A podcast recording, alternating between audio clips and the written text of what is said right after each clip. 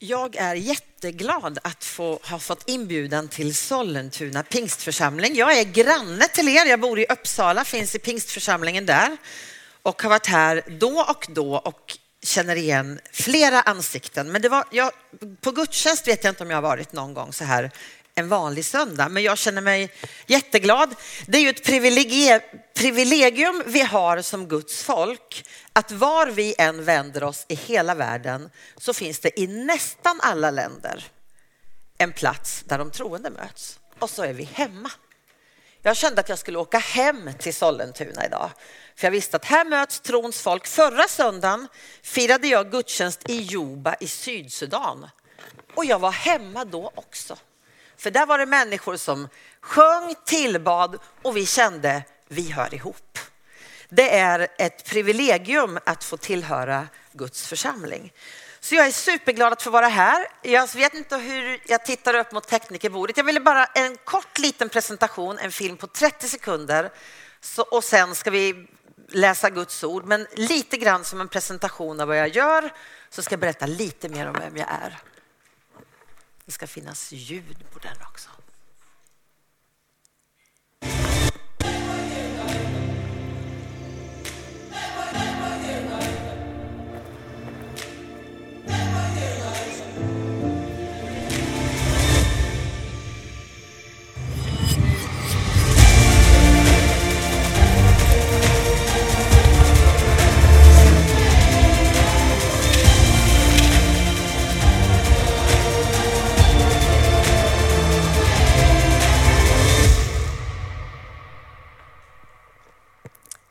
Vi kan lägga upp nästa bild sen.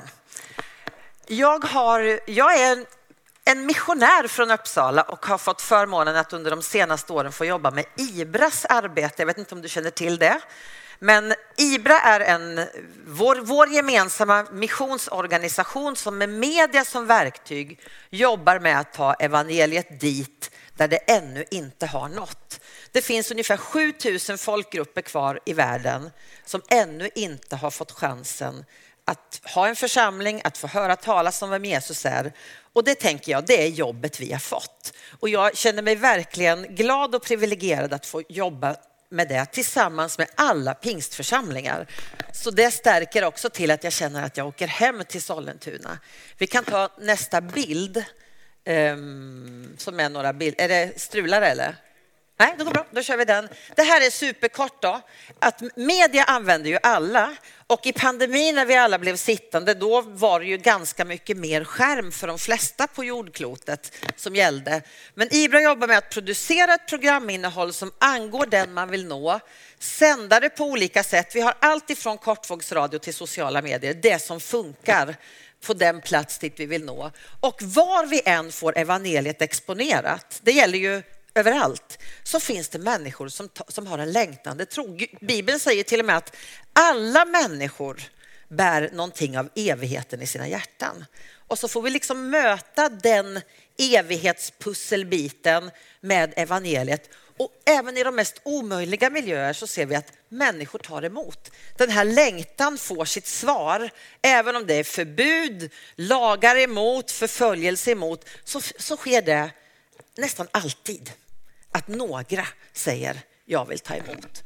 Och då jobbar vi med att leda dem in i det som gör att tron håller. Det är Guds ord. Med lite mätningar så ser vi där man själv har blivit en bibelläsare, en bibelupptäckare, då håller tron även i de tuffaste av miljöer. Och när folk tar emot efterföljd. När man, när man har läst och satt sin tro till Jesus och vill följa hans ord så att man låter döpa sig, då säger vi, då har det uppstått en för, ny församlingsbildning. Och jag har förmånen att få jobba lite betonat i slutet av det där med bibelundervisningen runt om i världen. Så det är vad jag sysslar med eh, till vardags och eh, tycker att det är väldigt, väldigt roligt. Vi lever ju i en väldigt speciell tid. Vi har, det är några ord som vi liksom inte stavade till så jätteofta för ett par år sedan. Det är pandemi, covid-19, Ukraina-kris. Vi, vi har ju ganska många saker just nu som, som har vält ganska många saker på ända. Och ändå lever vi ju i ett otroligt privilegierat hörn av världen. Vi har åtnjutit århundraden av fred. Det är nästan unikt i, denna värld. Vi är ett privilegierat folk och får, får, får ha väldigt, väldigt mycket att vara tacksamma för. Jag tänkte tala idag lite grann om att mitt i den värld som vi lever i, vilka prioriteringar vi gör, vilka val vi gör. Jag har tittat lite grann, inte någon djup forskning så finns det någon beteendeforskare som har tittat över tid så talar jag gärna med dig efteråt och får lite mer fakta i målet. Men jag har i alla fall tittat mig fram till att min mormor hon hanterade under sitt liv ungefär så mycket information som mina barn hanterar på en vecka. Informationsflödet har ökat.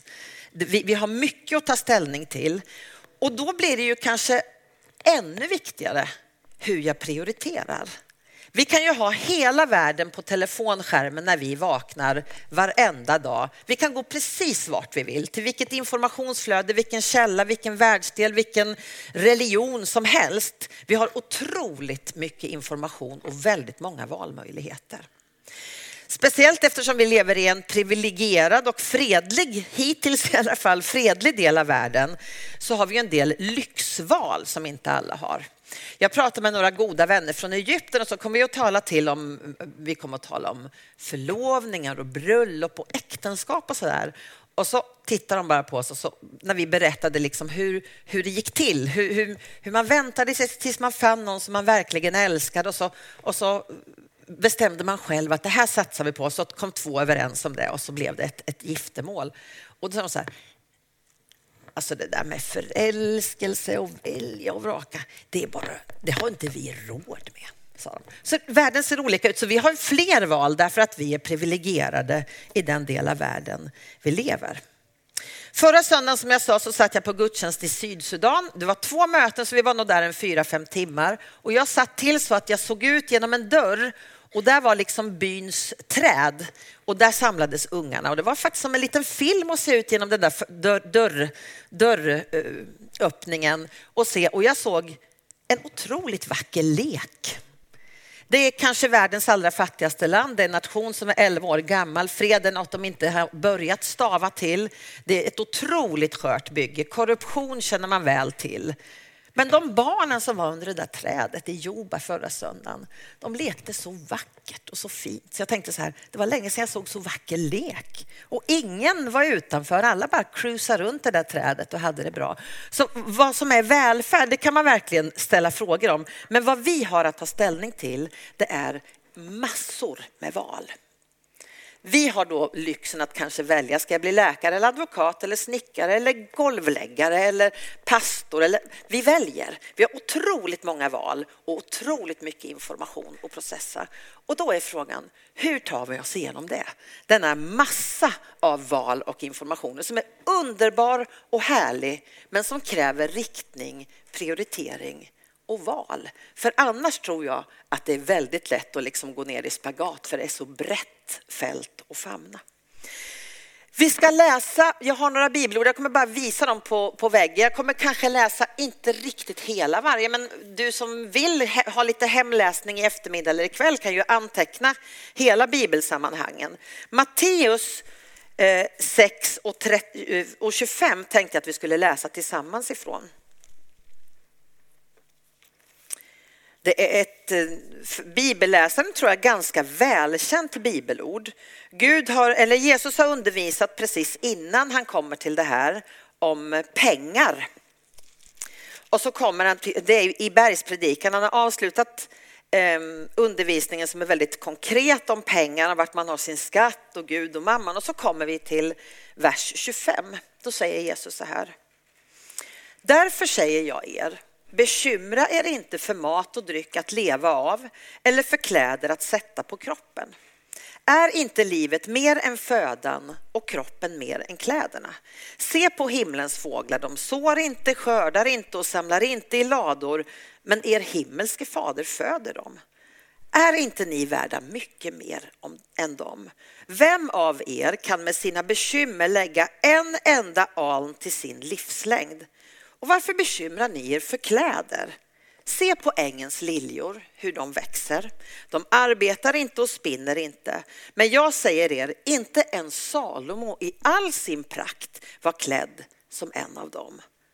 Om nu Gud ger sådana kläder åt gräset på ängen som idag finns till och imorgon stoppas i ugnen, ska han då inte ha kläder åt er, ni trosvaga?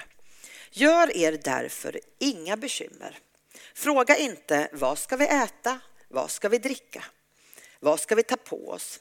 Allt sånt jagar hedningarna efter. Men er himmelske fader vet att ni behöver allt detta. Sök först hans rike och hans rättfärdighet så ska ni få allt det andra också. Gör er därför inga bekymmer för morgondagen. Den får själv bära sina bekymmer. Var dag har nog av sin egen plåga. Det är ju en otroligt närgången och vardaglig undervisning Jesus ger här. Vi klär på oss varje dag. Vi käkar något varje dag. Vi funderar nog lite på hur vi ser ut varje dag. Så Jesus undervisar om någonting som pågår hela tiden i ditt och mitt liv. Vad är viktigt och vad ska ni bekymra er om? Bibelns, eh, texten säger ju faktiskt, gör er inga bekymmer. Har du gjort dig ett bekymmer någon gång? Jag försökte gå tillbaka själv i min egen tanke. När man har ägnat sig åt att fundera på hur det kan gå och hur det kan gå fel så tar ju det väldigt mycket energi, väldigt mycket tid. Min mamma hon hade en period då hon var ganska sjuk. Hon är väldigt pigg igen, men hon var väldigt sjuk och blev väldigt fokuserad på hur det inte skulle kunna gå det där hon skulle göra om en vecka. Tänk om jag inte kommer upp för trapporna när jag ska gå till. Tänk om jag inte klarar. Och för det mesta så kom hon ju upp för trappan. Hon gjorde sig bekymmer som inte ens inträffar. Jag tror att så 90 procent av de bekymmer vi har, de kommer inte ens att hända. Och det är det Jesus han undervisar. Gör er inga bekymmer. Utan ta, äh, ta en bild för ögonen och titta på liljorna och se på fåglarna och påminn dig om varje dag. Han bygger in i själva naturen. Vi väntar ju nu på vårblommorna. Va? När de spirar upp så, så är de en påminnelse för dig att du behöver inte göra dig bekymmer. Du behöver inte leva av det. Det finns någon som sörjer för dig, som bryr sig om dig, som tänker på dig. För det är inte en späkelsetext, nämligen ni behöver ingenting. Nej, vad säger texten? Han vet allt vad du behöver. Han är försörjaren. Ängens lilja är bara en blek viskning av vad han vill göra för dig. Hur han försörjer fåglarna är bara en aning om den Gud som vet allt vad du behöver. Men det är inte för att samla på eg i egna lador eller samla meriter i den här världen, utan det är att placera sin aktie, om jag kallar livet så, i Guds riket för att få riktigt lång och hållbar och verklig avkastning. Han, lastar av, han tar bekymren och säger så här, de där bekymren som ni tänker tillverka er, de behöver ni inte ha. Ta bort dem. Men allt det, som, allt det som är verkliga behov, verkligt värde, det har jag koll på. Jag vet vad du behöver på färden.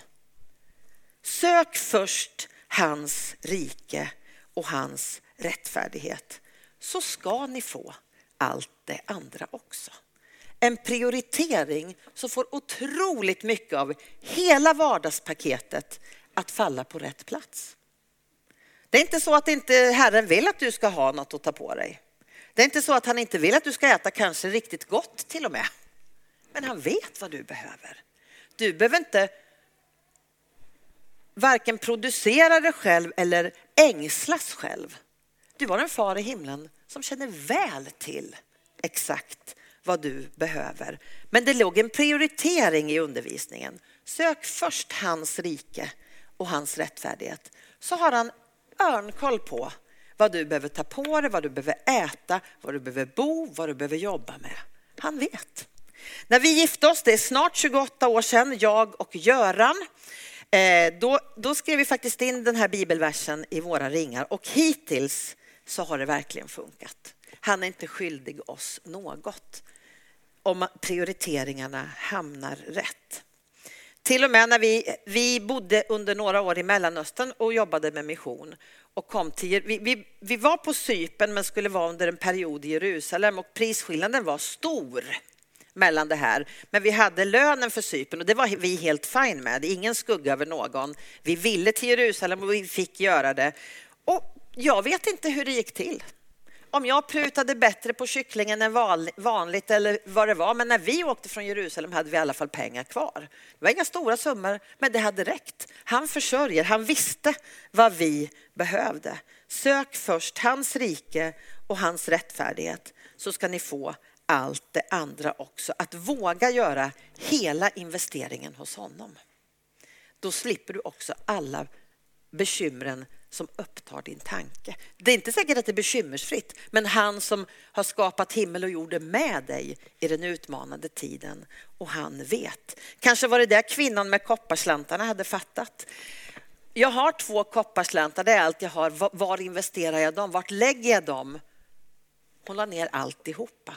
Hon sökte först hans rike och hans rättfärdighet. Filipperbrevet 4, vers 6-7, nästa bibel, bibelställe. Där står det så här, som verkligen understryker det här med att det, det är inte så att Gud vill eh, utarma oss och späka oss sönder och samman, utan att han verkligen vet vad vi behöver. Då står det så här, Filipperbrevet 4, vers 6. Gör er inga bekymmer utan när ni åkallar och ber, tacka då Gud och låt honom få veta alla era önskningar. Då ska Guds frid, som är mera värd än allt vi tänker, ge era hjärtan och era tankar skydd i Kristus Jesus. Samma ansats, va? Gör er inga bekymmer, utan tacka Gud och låt honom veta alla era önskningar. Om vi har gjort det här att vi har låtit Gud bli nummer ett, det första, då är ju lite av den här egoavdelningen är ju stängd. Det här jag vill ha, Merca, båt, hus. Den, den, den har man gjort upp med redan i första satsen, att, att, att låta honom vara först. Men han vill veta alla dina önskningar alla dina drömmar, allt det där du längtar efter. Jag är ju av den uppfattningen att Gud skapade varje människa helt unik, han la ner gåvor och talanger. Jag är mor till två barn, vi har två döttrar och de är helt olika. Och någonting fanns ju nedlagt i dem som gör att de är helt olika. De var ju liksom designade från början för ett syfte. Och jag tycker det är väldigt, alltså Gud är kreativ. Jag har också fyra systrar och vi är alla väldigt olika och har väldigt trevligt ihop. Men Gud, Gud, när han skapade dig så la han ner exakt det han ville ha i dig. Och det har han tänkt att använda. Och, och, han la ner naturliga gåvor och sen vill han välsigna längs vägen och ge av sin ande och ge av sin vishet till dig. Och så vill han faktiskt veta vad du drömmer om. För kanske det Gud la ner när han skapade dig, det temperament, det tempo, den talang du har, den vill han bruka i sitt rike. Och då vill han höra lite hur, hur du ser på saken. Vad du behöver, vad du längtar, vad du önskar. Så den, den, den kristendom som vill liksom plocka av dig allt, det är ju ett, på ett sätt sant, det kostar allt. Vi, vi lägger ner allt för honom, men det som är ditt jag, din grund, det, du är skapad till, det är med. Vi har gjort över med synden och egoismen, det lägger vi åt sidan och så satsar vi på Herren. Och sen vill han bara ha ut allt, det han la ner i dig den, i den här världen. Och så sänder han oss ibland på svåra uppdrag. Ibland undrar vi vilket uppdrag det ska vara. Så får vi hänga i gungan ett tag och undra vad är nästa steg. Men han har skapat dig och han vill veta vad du drömmer om. För jag tror att det han la ner när han designade dig och mig, det är det han kan bruka i sitt rike. Jag brukar tänka så här, när man tänker på den här missionsutmaningen som jag lever med ganska nära och tänker så här, 7000 folkgrupper, 5000 av dem har ingen bibel. Det kommer gå åt språkvetare och lingvister och bushmän och sådana som kan ta sig över berg och dalar och sådana som kan tala till, till riken som är, som är högt utvecklade, oljeländerna. Och det kommer ju, det kommer ju gå åt otroligt mycket vishet och och då tänker jag så här, men Gud visste ju. Det har ju han stenkoll på. Han vet ju vem, vem man har skapat till vad och varför. Och får han bara tag på det som är dig och mig så tänker jag att han har resurserna som behövs. När vi skulle skicka med våra barn gympapåsen eller utflyktsdagspackningen så var det ju nästan alltid att något var glömt. Var det inte smörgåsen så var det drickan och var det inte gympaskorna så var det handduken. Det var, det var nästan alltid som något fattades. Men Gud har det inte så. Jag tror han packade med allt vi behöver för färden. Och så säger han, sök först mig och mitt rike och min rättfärdighet. Så har jag stenkoll på vad du behöver i packningen för den väg som ska bli din. Så då tänker jag att både livet blir lite absolut hög prislapp, men lite lättare. Vi behöver inte producera fram Guds rättfärdighet i den här världen. Men vi kan få ta emot, leva ut och drömma. Gör alla era önskningar kunniga för mig. Låt honom få veta alla dina önskningar det är en underbar sak. Och vad är returen? Det stod i vers 7. Då ska Guds frid som är mer än allt vi tänker ge era hjärtan och era tankar skydd i Kristus Jesus. Den dagen vi har bekymren kvar och fortfarande tillverkar dem och gör oss bekymmer så skulle jag säga att det är just i hjärtat och i tanken det tar otrolig plats. Hela minneskapaciteten i mina tankar kan fullständigt användas så att det går på varmt när jag gör mig bekymmer. Men det slipper vi. Han vill, om jag ger Herren mina drömmar och mina önskningar då var returen Guds frid som övergår allt förstånd som ger mitt hjärta och mina tankar skydd i Kristus Jesus. Det är ett erbjudande i det kristna livet och det här, det här har verkligen med livet att göra. För det är pengar, det är kläder, det är vardag, det är mat och i allt det vill Herren bara kliva in och säga, jag guidar dig i det här. Jag vill till och med veta vad du längtar efter, önskar och drömmer om. Och så får vi leva det kristna livet där Gud placerar oss och bli ett exempel och ett vittnesbörd om att det finns ett liv tillsammans med en levande Gud som håller i det vardagligaste av vardagar. Genom plånboken, in i skafferiet, in i klädkammaren. Dit, så långt ser jag i bibeltexterna att han är med. Abraham hade fattat prioordningen. Han hade ju stått på, han hade ju haft ett mångårigt funderande, lidande och bekymmer, nämligen att han och hans fru inte hade några barn. De blev äldre och äldre, dagarna gick. De hade, jag tror kanske ibland var den här minneskapaciteten upptagen både hos Abraham och Sara. De där bekymren som man gör sig. Och så tog Gud med honom en kväll på promenad ut och såg stjärnhimlar och och sa att det här är den barnaskara som jag har måttat upp för dig. Gör dig inga bekymmer. Och det är ju lättare sagt än gjort. Det var inte lätt för Abraham. Det man, fakta på bordet var ju inte superkul i sammanhanget. Det var ju ganska stor diff mellan verkligheten och stjärnhimlen, just då i alla fall. När jag kommer till himlen ska jag fråga, eftersom Gud är noggrann, ska jag fråga var det exakt så många kids han fick? Som han fick se den där kvällen. Men det är på kuriosaavdelningen i himlen som jag ska fråga det. Men jag tycker Gud brukar få det att stämma. Men i alla fall så har han fått, och så blir hon plötsligt gravid, de får en son, de får denna Isak, han växer upp och början till den där stjärnhimmelslöftet är ju där. Och så tar han med Abraham på promenad och säger nu är det dags att ta fram offerkniven. Bygg altaret, ta med pojken. Det är en fruktansvärd scen. Det är en fruktansvärd. Jag tycker den är jättejobbig att läsa som mamma. Men den var där och Abraham visade ju att han hade fattat sök först, sök endast, lyssna bara på honom. Och när han visar sin prioriteringsordning så säger ängeln i Första Mosebok 22 och 12. Lyft inte din hand mot pojken och gör honom inget ont. Nu vet jag att du fruktar Gud nu när du inte har vägrat mig, din ende son.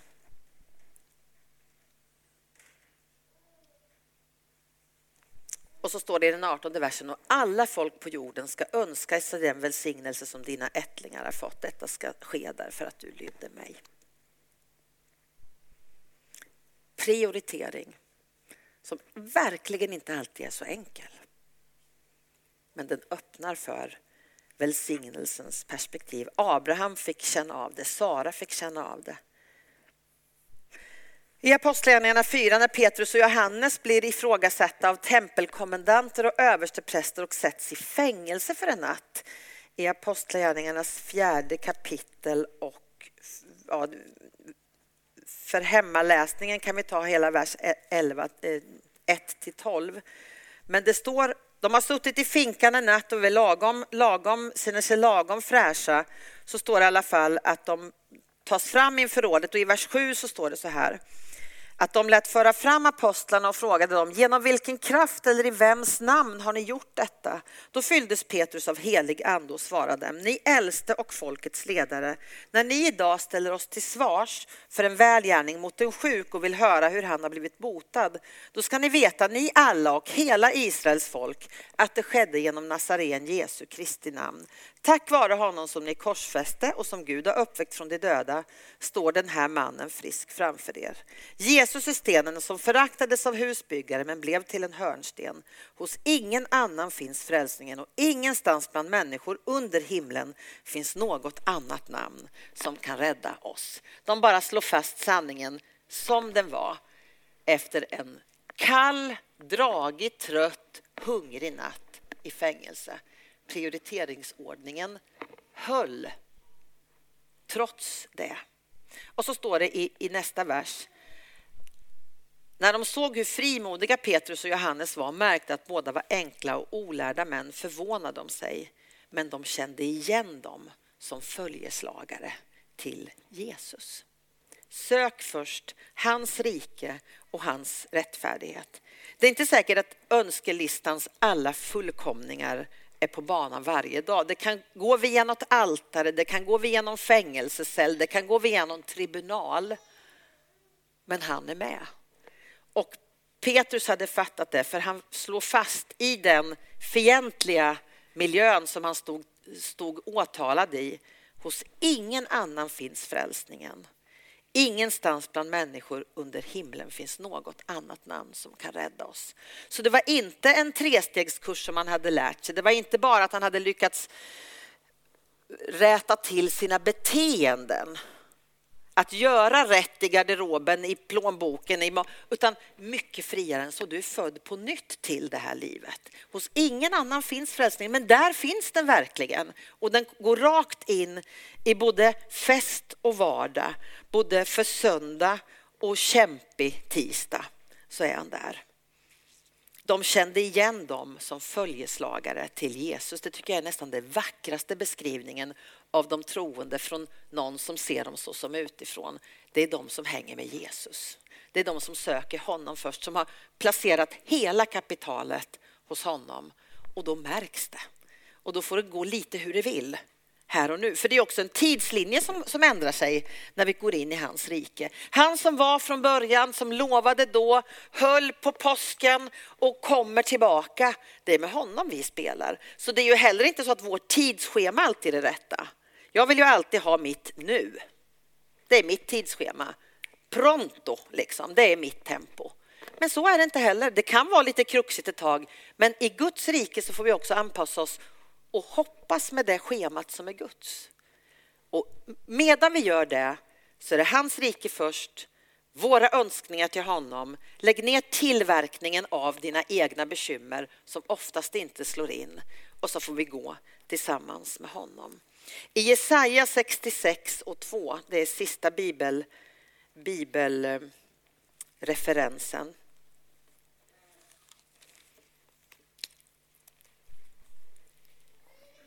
Det är Gud som faktiskt påminner sitt folk om, sin, e- om hans storhet så att de ska förstå hur riket är byggt lite grann. Allt detta har mina händer gjort, allt detta är mitt, säger Herren. Den ödmjuke och förkrossade tar jag mig an, den som bekymrar sig om mitt ord. Inte som bekymrar sig, men den som bekymrar sig om mitt ord och lägger lägger ner det som är livet i hans rike, i hans ord, i hans närvaro. Där kan Gud börja göra någonting någonting med oss och för oss. Endast hos honom finns frälsningen. Ett nytt hjärta. Det är inte ett inlärt system, det är inte en managementkurs, det är inte en, ett gympaschema, det är inte det, utan det är någonting mycket, mycket djupare än så. Ett nyfött hjärta som planteras in i Guds riket, som ger upp någonting här för att vinna något mer. Som inte presterar utan som tar emot av nåd. Som inte själv snickrar sina bekymmer utan tar emot Guds frid och Guds hjälp för hjärta och för tankar. Det är vi inbjudna till. Att ge upp något. Det var båda kopparslantarna. Ge upp, men för att vinna någonting mycket högre, någonting mycket större. Att prioritera där det verkligen ger liv. Där du får ett, får ett skönare liv, ett, ett lugnare liv. För det är inte du som är ytterst ansvarig. Du har bara ställt dig under hans kommando. Han är din Herre. Och då får vi både skicka önskningar och de verkliga bekymmer som är, de får vi exportera till honom.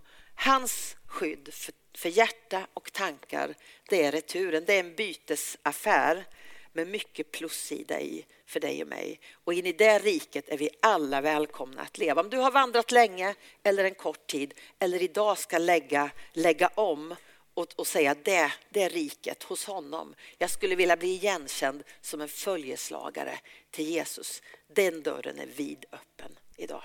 Vi ber tillsammans. Jesus, jag tackar dig för ditt ord. Tack att du har bett oss att inte bekymra oss om det som är här och nu, det som är världsliga problem, om och stora, utan att du har sagt att lägg era bekymmer på mitt ord. Då har du en chans att välsigna. Tack för att du, du ger när vi ger upp. Du benådar när vi kapitulerar. Du välsignar när vi förstår att det bara hos dig välsignelse finns. Herre, jag ber för var och en av oss som är här idag. Du vet den som kommer stora bekymmer hit idag stora utmaningar. Tack att du i ditt ord har gett oss ett space, ett rum där vi får lägga ner hemmagjorda bekymmer, onödiga bekymmer, verkliga bekymmer, allt det som hör livet till inför dig och säga att nu vill vi först och främst söka dig. Och tack för det, tack för det vi har fått påminna oss om i ditt ord, att du då ger. Tack för axlar som får sänkas. Tack för tankar som får lägga sig till ro. Tack för hopp som får vakna. Tack för tillit som får komma på banan igen. Tack att du är Herre över klädgarderober, plånböcker, tankesystem och skönhetsbekymmer, Herre. Tack att allt det har du sagt att det vill du ta. Tack att du är öppen för drömmar och önskningar som spirar och gror i den skara som vi är samlade här idag. Du vet vad vi ber, drömmer och hoppas, hoppas på. Tack att vi också får lägga det i dina händer. Det som har med, med kreativitet och framtid och, och bygge framåt att göra. Och i det får vi vandra i tron på dig, lägga allt av kopparslantar du har gett oss, lägga det hos dig och ta emot din frid för tankar och för hjärta och för själ. Tack för denna enorma inbjudan till ett sätt att leva som inte bara är inlärt utan som du föder fram, som du ger både i vårt land och i många andra länder den här dagen. Det tackar jag dig för i ditt namn. Amen.